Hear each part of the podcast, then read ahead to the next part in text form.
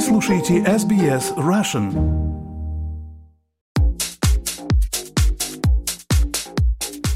Добрый день, вы слушаете подкаст про деньги и технологии, который поможет вам разобраться в мире финансов, инвестиций и последних технологических новинок. Эксперты нашего подкаста делятся с вами своими знаниями и аналитикой. В каждом выпуске последние новости из мира финансов и технологий. Представляю моего постоянного соведущего, кандидата экономических наук, финансового эксперта и технологического предпринимателя Павла Энтина. Павел, здравствуйте. Добрый день, Виктория. Предлагаю сегодня поговорить о генеративных технологиях. Что такое генеративный искусственный интеллект? Действительно ли он может все, чем опасен и как может быть нам полезен? И гостей у нас сегодня будет двое. Кирилл Токарев, это SEO 80 Level Media из Лос-Анджелеса, и Иван Никитин, SEO Temporal Games из Чикаго. Но прежде чем послушать ваши интервью, предлагаю по традиции обсудить новости из мира технологий, которые произошли на этой неделе.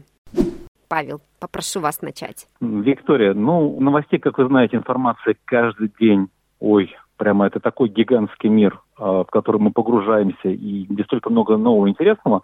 Я бы сосредоточился на двух заинтересовавших меня вещах. Первое – это эстетическое, она хотя эстетически технологическая. Это Yamaha, знаменитый производитель мотоциклов, синтезаторов и кучу других э, вещей оборудования, представила свой новый концепт, причем рабочий полноценный концепт, называется Мотодроид 2. Я даже не знаю, чем его назвать. Э, автономным средством передвижения, мотоциклом. Ну, средство передвижения точно – причем э, чем порадовал меня? Ну, первое, эстетически. Это очень приятно и глазу, и, ну, то есть радует. Это, это футуризм, как мы как бы видим с точки зрения дизайна. Второе, это комбинация моих любимых технологий, потому что этот мотоцикл, он EV, то есть он электрический, плюс он на гироскопах, то есть э, вне зависимости от того, насколько водитель этого транспортного средства профессионален, он его страхует полностью, то есть его легко вести. Плюс он с искусственным интеллектом, Здорово. Уже мотоцикл искусственный интеллект, то есть он может и, и сам, он видит своего владельца, он может сам парковаться, то есть это уже не машина с искусственным интеллектом, то есть ну, то, что Тесла сейчас делает, то, что автопилоты, а это уже мотоцикл с искусственным интеллектом. То есть вот меня поразило это эстетически, и плюс это комбинация моих любимых технологий. Вторая вещь, которая меня заинтересовала на этой неделе, вы знаете, что я очень сильный борец за open source решения, потому что я считаю, что в open source, а проприетарки, есть будущее для будущих поколений. Новости из Поднебесной. Знаменитый ученый технолог и предприниматель, и еще автор книг, очень популярных бестселлеров, это Кайфу Ли. Его он как бы он, он китаец, на который получил образование, много работал в Соединенных Штатах Америки. И вот э, он э, соучредил компанию в Китае, называется 01 AI. Это, скажем так, китайский конкурент, потенциальный будущий конкурент для OpenAI. И они тоже выбрали open source модель, как э, выбрал э, Цукерберг для ламы, LLM, который э, делает Facebook, о, то есть мета так же, как э, и многие другие решения, как вот э, мои любимые французы, как некоторые другие компании, это open source. То есть мы видим китайский open source, хотя от китайцев, обычно китайцев я всегда ожидаю проприетарного решения, причем как бы с каким-то жестким контролем от правительства, а вот сейчас open source решение в области LLM. Это круто, это показывает, что все-таки тренд в сторону open source. От меня будет одна новость о том, что Илон Маск показал первые результаты работы его продукта в области искусственного интеллекта, он называется Grok, и анонсировал, что он станет доступен в виде ранней бета-версии для подписчиков X, это бывший Twitter премиум версии. Подписка там сейчас разделена на уровни, и вот цена этого варианта будет 16 американских долларов в месяц. Илон рассказал, что Грок имеет доступ к информации в режиме реального времени, то, о чем все мечтают, и он основан на сарказме, и в своих ответах может использовать немного юмора. Вот такие новости. От а его ожидаем, как всегда, сюрпризов. Он э, или обещает, и мы долго ждем, или ничего не обещает, но он такие сюрпризы выкатывает. Поэтому посмотрим с интересом. Да. А сейчас я предлагаю послушать выпуск новостей от нашего финансового аналитика Ильи Филиных.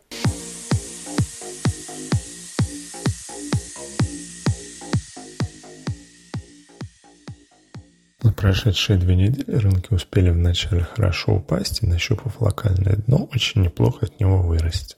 Сейчас на рынках позитив после прошедших заседаний ФРС, ЕЦБ и Банка Англии. Заседание Европейского Центрального банка не принесло сюрпризов, ставку оставили без изменений на уровне 4%. С большой долей вероятности можно утверждать, что повышение ставок в еврозоне закончено. Долговая нагрузка на высоком уровне, особенно в странах Южной Европы, что вынуждает регулятора действовать очень осторожно. Как сказала глава ЕЦБ Кристин Лагард, иногда бездействие – это тоже действие.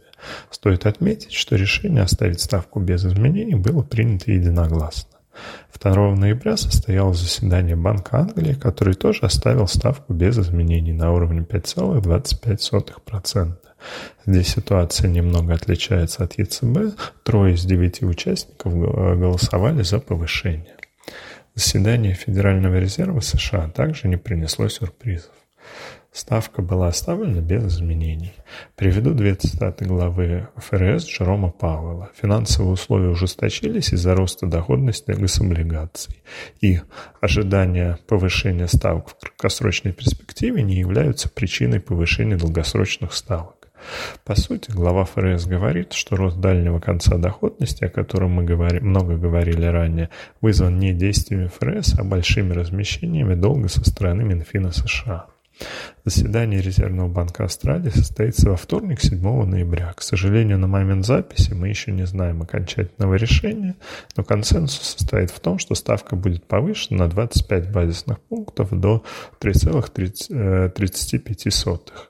Вышедшие данные по инфляции оказались выше прогнозов, замедление происходит, но не настолько быстро, как хотелось бы регулятору. Особенно сильными, что в данном случае плохо, вышли данные по инфляции производителей, которая составила 1,8% квартал кварталу, в то время как предыдущий показатель был на уровне 0,5%. Скорее всего, на этом повышение ставок от ведущих мировых центральных банков завершены. Конечно, все оставляют себе возможность для маневра и говорят, что будут следить за выходящими данными. Только высокая долговая нагрузка, высокие дефициты бюджетов, особенно в США, очень сильно снижают возможность действовать более агрессивно. Вышел большой блок статистики по ВВП. В США экономика выросла на 4,9% в третьем квартале год году, что превзошло прогнозы аналитиков. Основная часть статистики по ВВП в Европе выйдет позже на этой неделе. Прогноз по Евросоюзу – рост на 0,3 квартал к кварталу, по Великобритании снижение на 0,1% квартал-квартал. Сейчас же хочется отметить, что экономика Австрии уже вошла в рецессию. Два квартала подряд наблюдается снижение. Швеция также находится в рецессии. Рост в Европе очень слабый, с большой долей вероятности в следующем году рецессия наступит в большинстве стран. На рынке тем временем вернулся позитив. Прошлая неделя была лучшей в этом году для американского рынка. Остальные рынки тоже почти все выросли. В Австралии индекс ASX 200 на прошлой неделе вырос на 3,42%, практически полностью отыграв падение прошлых двух недель. В облигациях также доминировали покупки, что привело к некоторому снижению доходности дальнего конца. В США после пика с проколом 5% а, по десятилетним облигациям доходность снизилась до 4,5% и в данный момент находится на уровне 4,6%. В Австралии пик по доходностям десятилеток был также около 5%, сейчас наблюдается снижение до уровня 4,7%.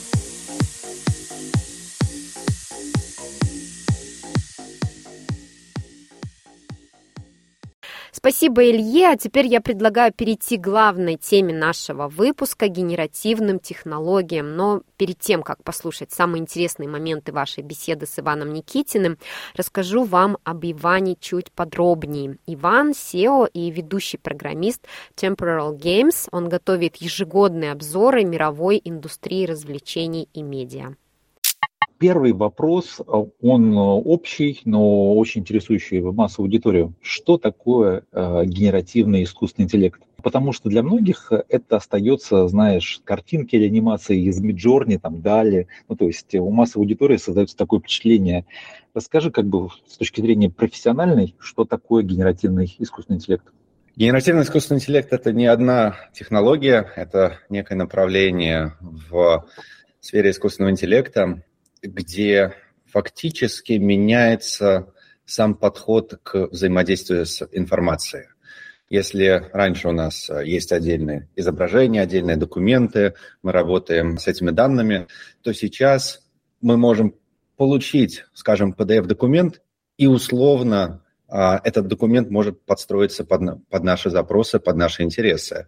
А, грубо говоря, мы входим в ту фазу, когда с каждой единицей информации, с которой мы взаимодействуем, мы можем произвести любые манипуляции, мы можем, как в случае с медией, мы можем картинку оживить и сделать из нее видео, мы можем а, картинку, как а, фактически в фильме «Бегущий по лезвию», посмотреть, а что же там из какой вид открывается из-за угла. Конечно, это будет не реальная проекция, а не нечто надуманное.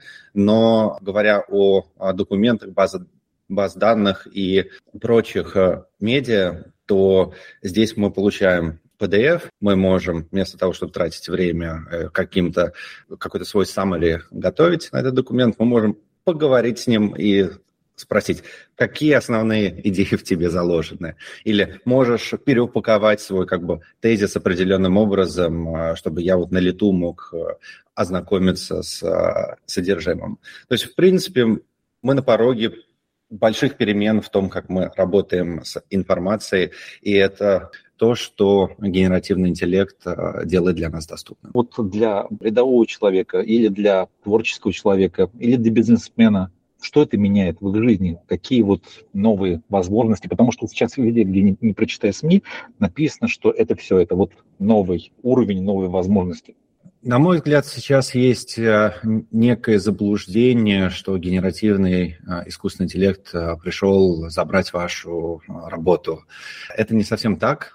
Генеративный искусственный интеллект призван выступить скорее соавтором. То есть э, это как э, в случае, если мы работаем э, с текстом, да, у нас некая редактура была нам доступна с помощью сервисов по корректировке грамматики. Сейчас мы выходим на некий новый смысловой уровень, где мы можем вместе побрейнстормить, подобрать какие-то, может быть, более удачные формулировки, может быть, как-то переупаковать, опять же, подачу текста. Но это именно режим режим а, Copilot, то есть это режим, когда а, я ведущий, а, я задаю некий вектор, по которому мы движемся, и у меня есть умный ассистент, который мне помогает этими данными работать и правильным образом их упаковать, доработать и так далее. Ты мне взорвал мозг, когда ты рассказывал то, что ваше решение, которое вы делаете, что если я инженер, допустим, то правильно написав промпт, ну, я имею в виду технически правильно, я могу получить, в принципе, вариации готового продукта. То есть дизайн, это может быть, я не знаю, здание полноценное, это может быть какой-то технический объект. То есть я могу создавать, не, создав, не в каде ползая, там, делать чертежи, грубо говоря, описывая, а просто описывая там промпт инженерингом, я могу создавать совершенно новые какие-то вещи. Это правда? Мы на самом деле ушли э, чуть дальше. Изначально разрабатывая сервис, э, мы приняли решение отказаться от э, промптов, а именно перейти к conversational AI, то есть э, к диалоговому искусственному интеллекту, как к основному интерфейсу взаимодействия с системой. То есть мы уже не подбираем ключевые слова, потому что в промпт-инженеринге очень много специфики. Это нужно фактически иметь э, некий словарь. У каждой э, системы словарь это будет свой, это зависит от тех данных, на которых эта система была обучена. А, соответственно, нам нужно с ней сверяться, нам нужно правильно думать, в каком порядке выставлять определять слова, а нам нужно правильно работать с синонимами а, и так далее, и так далее. В общем, это, ну, фактически такая отдельная профессия сейчас, промпт-инженеринг, и очень многие, там, и в том числе и инфлюенсеры в интернете, сейчас полностью посвящены работе над подготовкой каких-то учебных материалов, референсов по промптам и так далее. В случае с нашим сервисом мы использовали нашу а, более чем пятилетнюю экспертизу в Conversational AI для того, чтобы предоставить возможность пользователям именно почувствовать в полной мере вот это вот соавторство с искусственным интеллектом. Я прихожу, говорю, привет, я сейчас а, а, в случае там геймдева разрабатываю какую-то фэнтези-игру, допустим, да, мне нужно ведьмину хижину построить. Предложи мне идеи, чем я могу наполнить эту юзерну. И искусственный интеллект начинает описательно говорить, окей, мы можем там какие-то котел какой-то сгенерировать, мы можем какие-то книги заклинанием, зелья в бутылочках, прочее, прочее. И потом мы начинаем обсуждать, окей, если мы генерируем котел, то хотим ли мы добавить какой-то паттерн, хотим ли мы еще что-то, какого цвета должна быть жидкость. И мы именно вот проходим через диалог как обсуждение а, двух творческих партнеров, а, именно в ходе творческой сессии. И приходим к результату, и потом над этим результатом итерируем.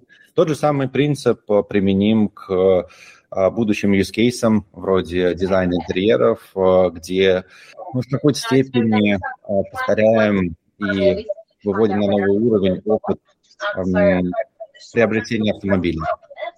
Мы привыкли, что сейчас, приобретая новый автомобиль, мы имеем возможность э, в вебе довольно досконально его настроить, э, аксессуары, внешний вид. Э, и в недвижимости процесс приобретения апартаментов, дома, ну, он не, не сильно продвинулся за последние годы вот в плане именно сделать это опытом очень персональным. То есть нам все равно нужно связываться с э, архитектором, с дизайнером интерьеров. Это длительный процесс, когда мы от идеи до итерации по концепту, опять какая-то итерация, идея, это может растягиваться на недели, на месяцы. В нашем случае приблизиться к первому образу можно за полчаса, просто поговорив с искусственным интеллектом, и уже потом полученный результат передать в, скажем, профессиональное воплощение на реальном объекте. Но получается, если я профессионал и я знаю доподлинно какие-то детали и вещи, я могу сказать, получается, искусственный интеллект именно сказать, потому что это разговорный э, искусственный интеллект, я могу сказать, возьми тубочку языке из каталога там такое-то, грубо говоря, возьми то-то, и как бы он найдет и, и подставит в то место, куда я определю, правильно? Фактически, а, в нашем же случае все объекты являются генеративными, то есть э, мы генерируем не только пространство, их компоновку, но и сами объекты, наполняющие. С библиотеками на данный момент не работаем, но принцип именно такой, да. Ваня, спасибо, это круто. То есть то, что буквально вчера-позавчера мы смотрели в фантастических фильмах, мы уже в это живем, это, это потрясающе. Это, это как минимум очень интересно. Мне понравилась идея Ивана о том, что искусственный интеллект – это наш соавтор, где человек ведущий. Вам, Павел, она откликается? А, Виктория, ну, как бы э, соавтор, все же слово соавтор, я думаю, э, эго человека может все равно прийти, потому что э, соавтор это такое ощущение, как будто ты с кем-то на равных правах что-то создаешь. Все-таки же человеку психологически, физиологически приятнее воспринимать искусственный интеллект как младшего партнера. Поэтому вот как Microsoft э, на самом деле слово удачное э, выбрал копилот, то есть э, сразу же такое восприятие ощущения, что ты первый пилот, а это какой-то второй пилот. То есть как бы он там рядом подстраховывает. Вот в этом отношении, а, мне кажется, будет, а, и всем приятно, комфортно воспринимать, и на самом деле а, на сегодняшний момент, с точки зрения, как э, эти инструменты реализованы, так и есть. Это копилот, который не замещает нас или не разделяет с нами какие-то творческие вещи, а который помогает. То есть даже с точки зрения, вот, я говорю, наших амбиций человеческих, это совершенно другое восприятие. То есть, как бы мы могли бы и сами, но это всего лишь помощь, которая нам как бы облегчает жизнь, но нас не заменяет ни в чем.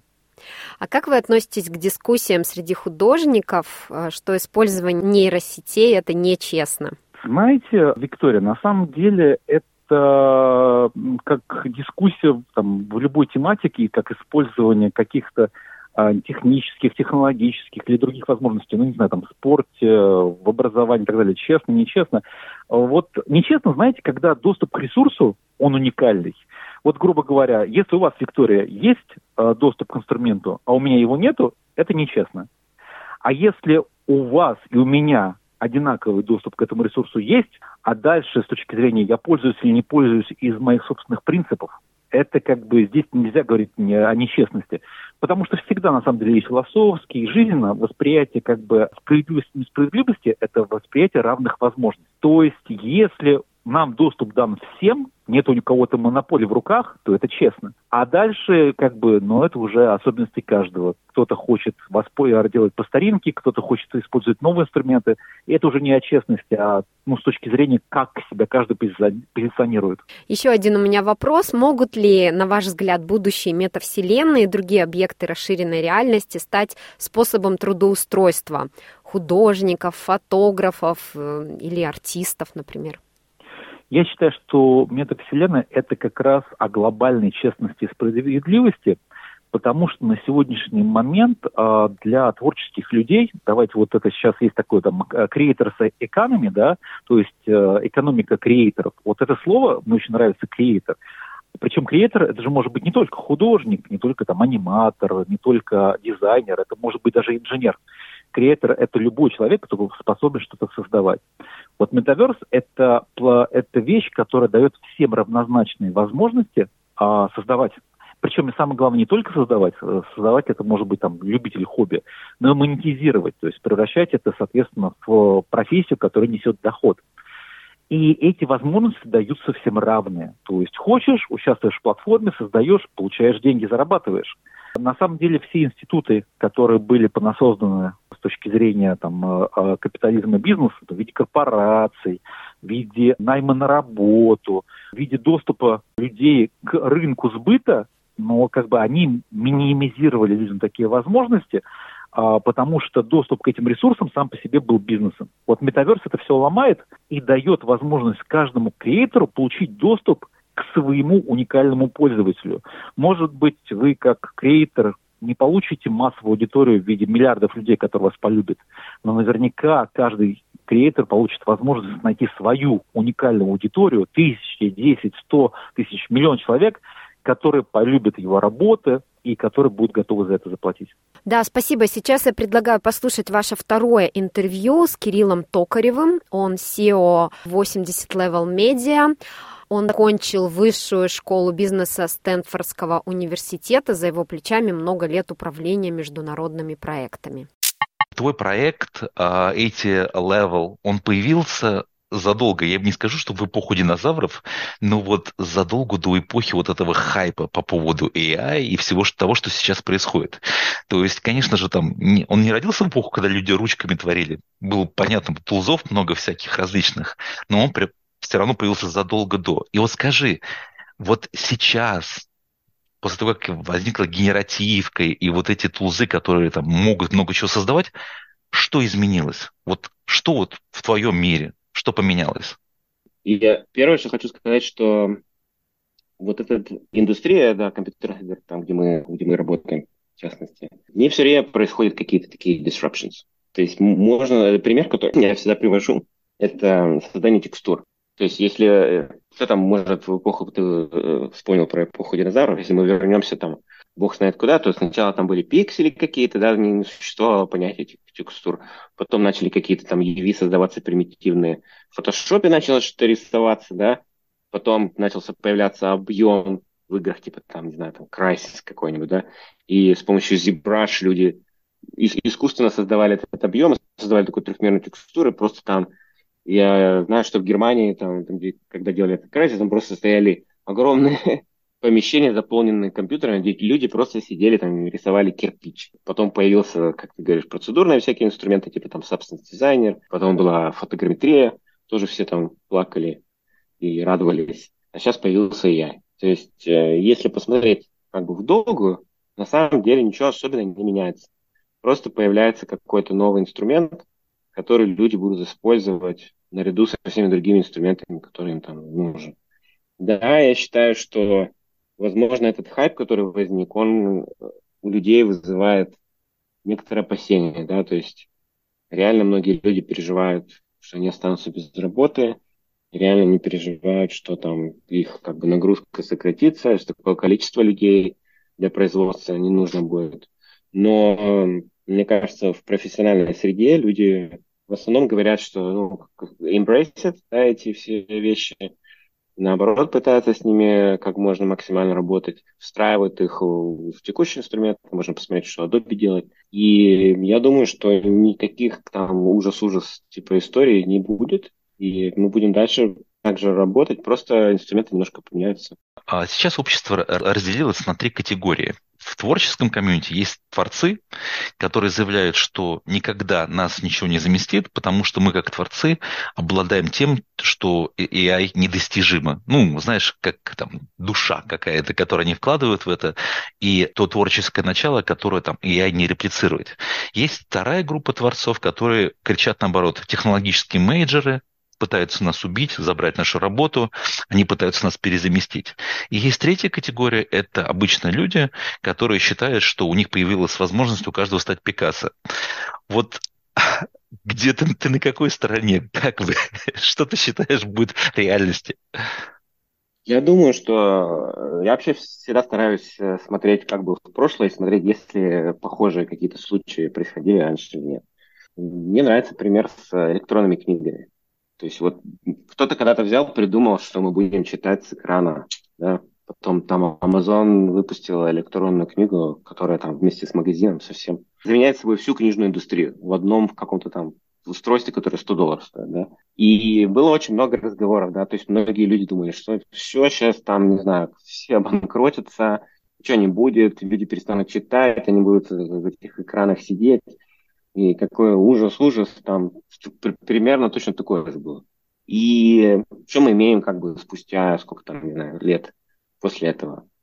Barnes Noble сеть до сих пор есть, огромные магазины, куча бумажных книг, тонны. Я миллионы люди переезжают куда-нибудь там, да, у них там коробки набиты этими книжками.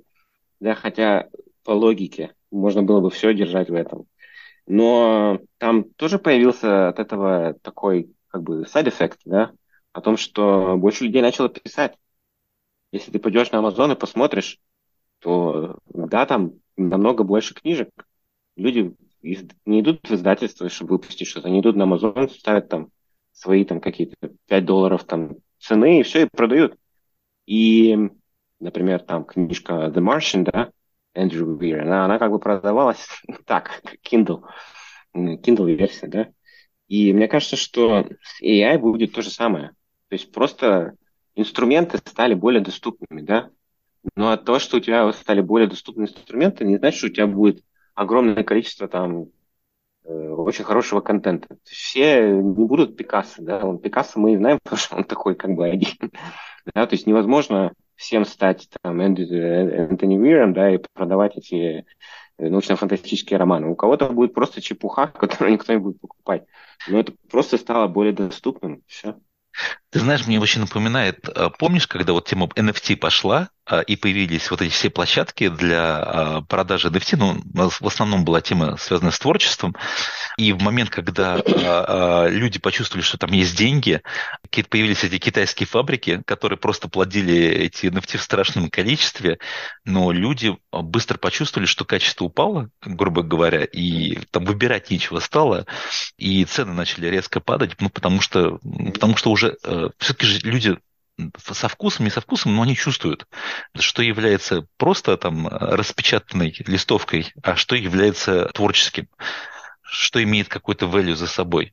То есть ты хочешь сказать, что здесь, наверное, сейчас мы находимся в начале волны, она как бы всех ошарашила, ошеломила, но ты хочешь сказать, что оно кристаллизуется в какой-то момент. Да, безусловно, так думаю. И я думаю, что мы не будем... Конечно, контента станет больше, да, то есть, безусловно, все технологии, даже если ты посмотришь там на Гудини, просто процедурные какие-то инструментарии, которые позволяют тебе генерировать, знаешь, там по щелчку пальца тысячи всяких ассетов, какие-то уникальные биомы, создавать миры, там, знаешь, из формул.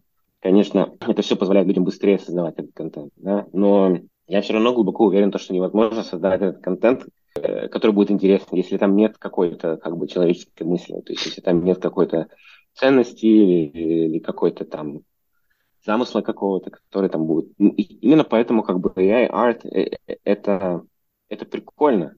Но это не то, что ты распечатаешь и повесишься дома, да, то есть это не то, что ты там, знаешь, пойдешь и ребенку подаришь это, там, не знаю, на какое-то там важное событие, картину такую, да, что такое. Все равно люди хотят видеть то, что создает другой человек, мне так кажется. И рынок для обычного художника всегда будет. Будет, будь то, какой его там инструмент, знаешь, это карандаши, бумага, краски, это там ZBrush или какие-то там еще другие инструменты. То же самое касается игр, то же самое касается фильмов. Есть платформы, которые делают, делают сейчас фантастический текст to video.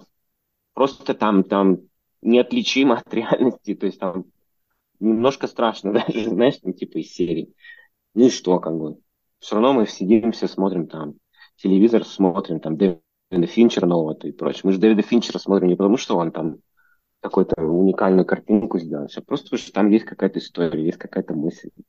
Я не думаю, что мы потеряем это. Если тебе дать возможность с учетом того, что ты видишь и понимаешь, и чем занимаешься, если бы ты мог дать одну какую-то весомую рекомендацию креаторам, что бы ты посоветовал? Стараюсь э, всегда говорить, что людям нужно иметь э, видение свое. Нужно иметь свое видение. Это как бы в наше время вообще довольно сложно. Потому что ты сидишь, и на тебя влияет все. От того, как, какое шоу на Netflix, и заканчивая, знаешь, там, что там твой друг нарисовал. Ну а если у вас есть свое четкое какое-то видение, и вы его с годами там совершенствуете, то все равно аудитория найдется. Я так думаю.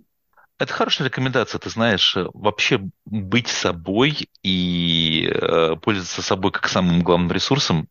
Это классная рекомендация, потому что люди очень часто просто об этом забывают. Спасибо тебе, Кирилл, большое. Спасибо. Спасибо вам, ребята. Павел, у меня к вам вопрос по поводу fake news, которая производится в том числе с помощью искусственного интеллекта. В свете последних событий это особенно актуально. Можно ли, на ваш взгляд, как-то это взять под контроль? О, Виктория, это вопрос и большого количества плоскостей. Он не чисто технологический. На самом деле он э, социальный, он политический, он там, культурологический. То есть это вопрос очень многослойный. Как мы много раз с вами говорили, технологии дают возможность. В принципе, мы э, подошли к тому уровню, что технологии дают безграничные возможности. Но дальше они упираются в большое количество шаблонов, и в большое количество ограничений с точки зрения регулирования, морально-этической составляющей, с точки зрения общественного, я бы даже сказал, не контроля, а давления общественного мнения.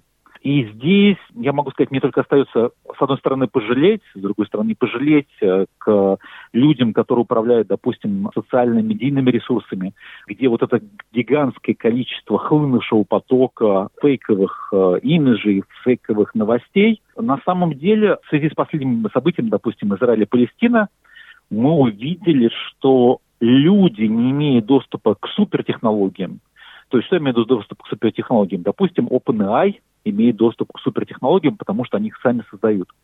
И правительство, допустим, когда начали обсуждение этических вопросов в отношении AI, они очень сильно боялись, что крупные технологические компании или люди, обладающие там, э, доступом к ресурсам, потому что они там, не знаю, там уникальные программисты, разработчики, что они смогут управлять общественным мнением, потому что они смогут э, благодаря искусственному интеллекту создавать инструменты контроля общественного мнения.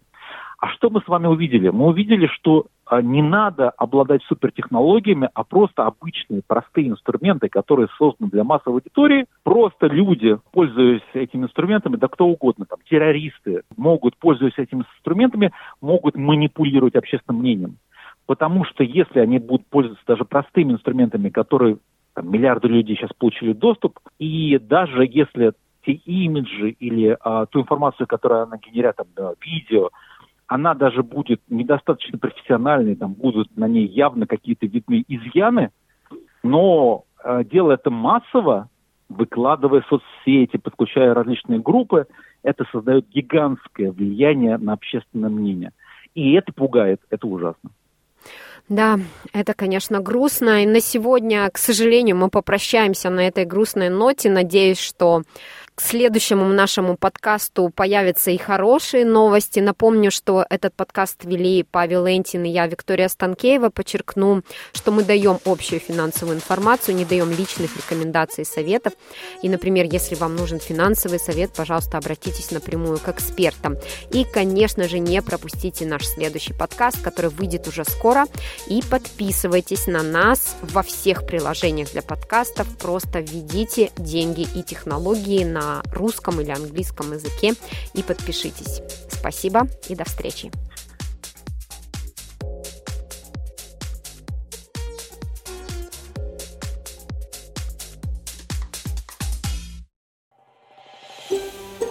Хотите услышать больше таких историй? Это можно сделать через Apple Podcasts, Google Podcasts, Spotify или в любом приложении для подкастов.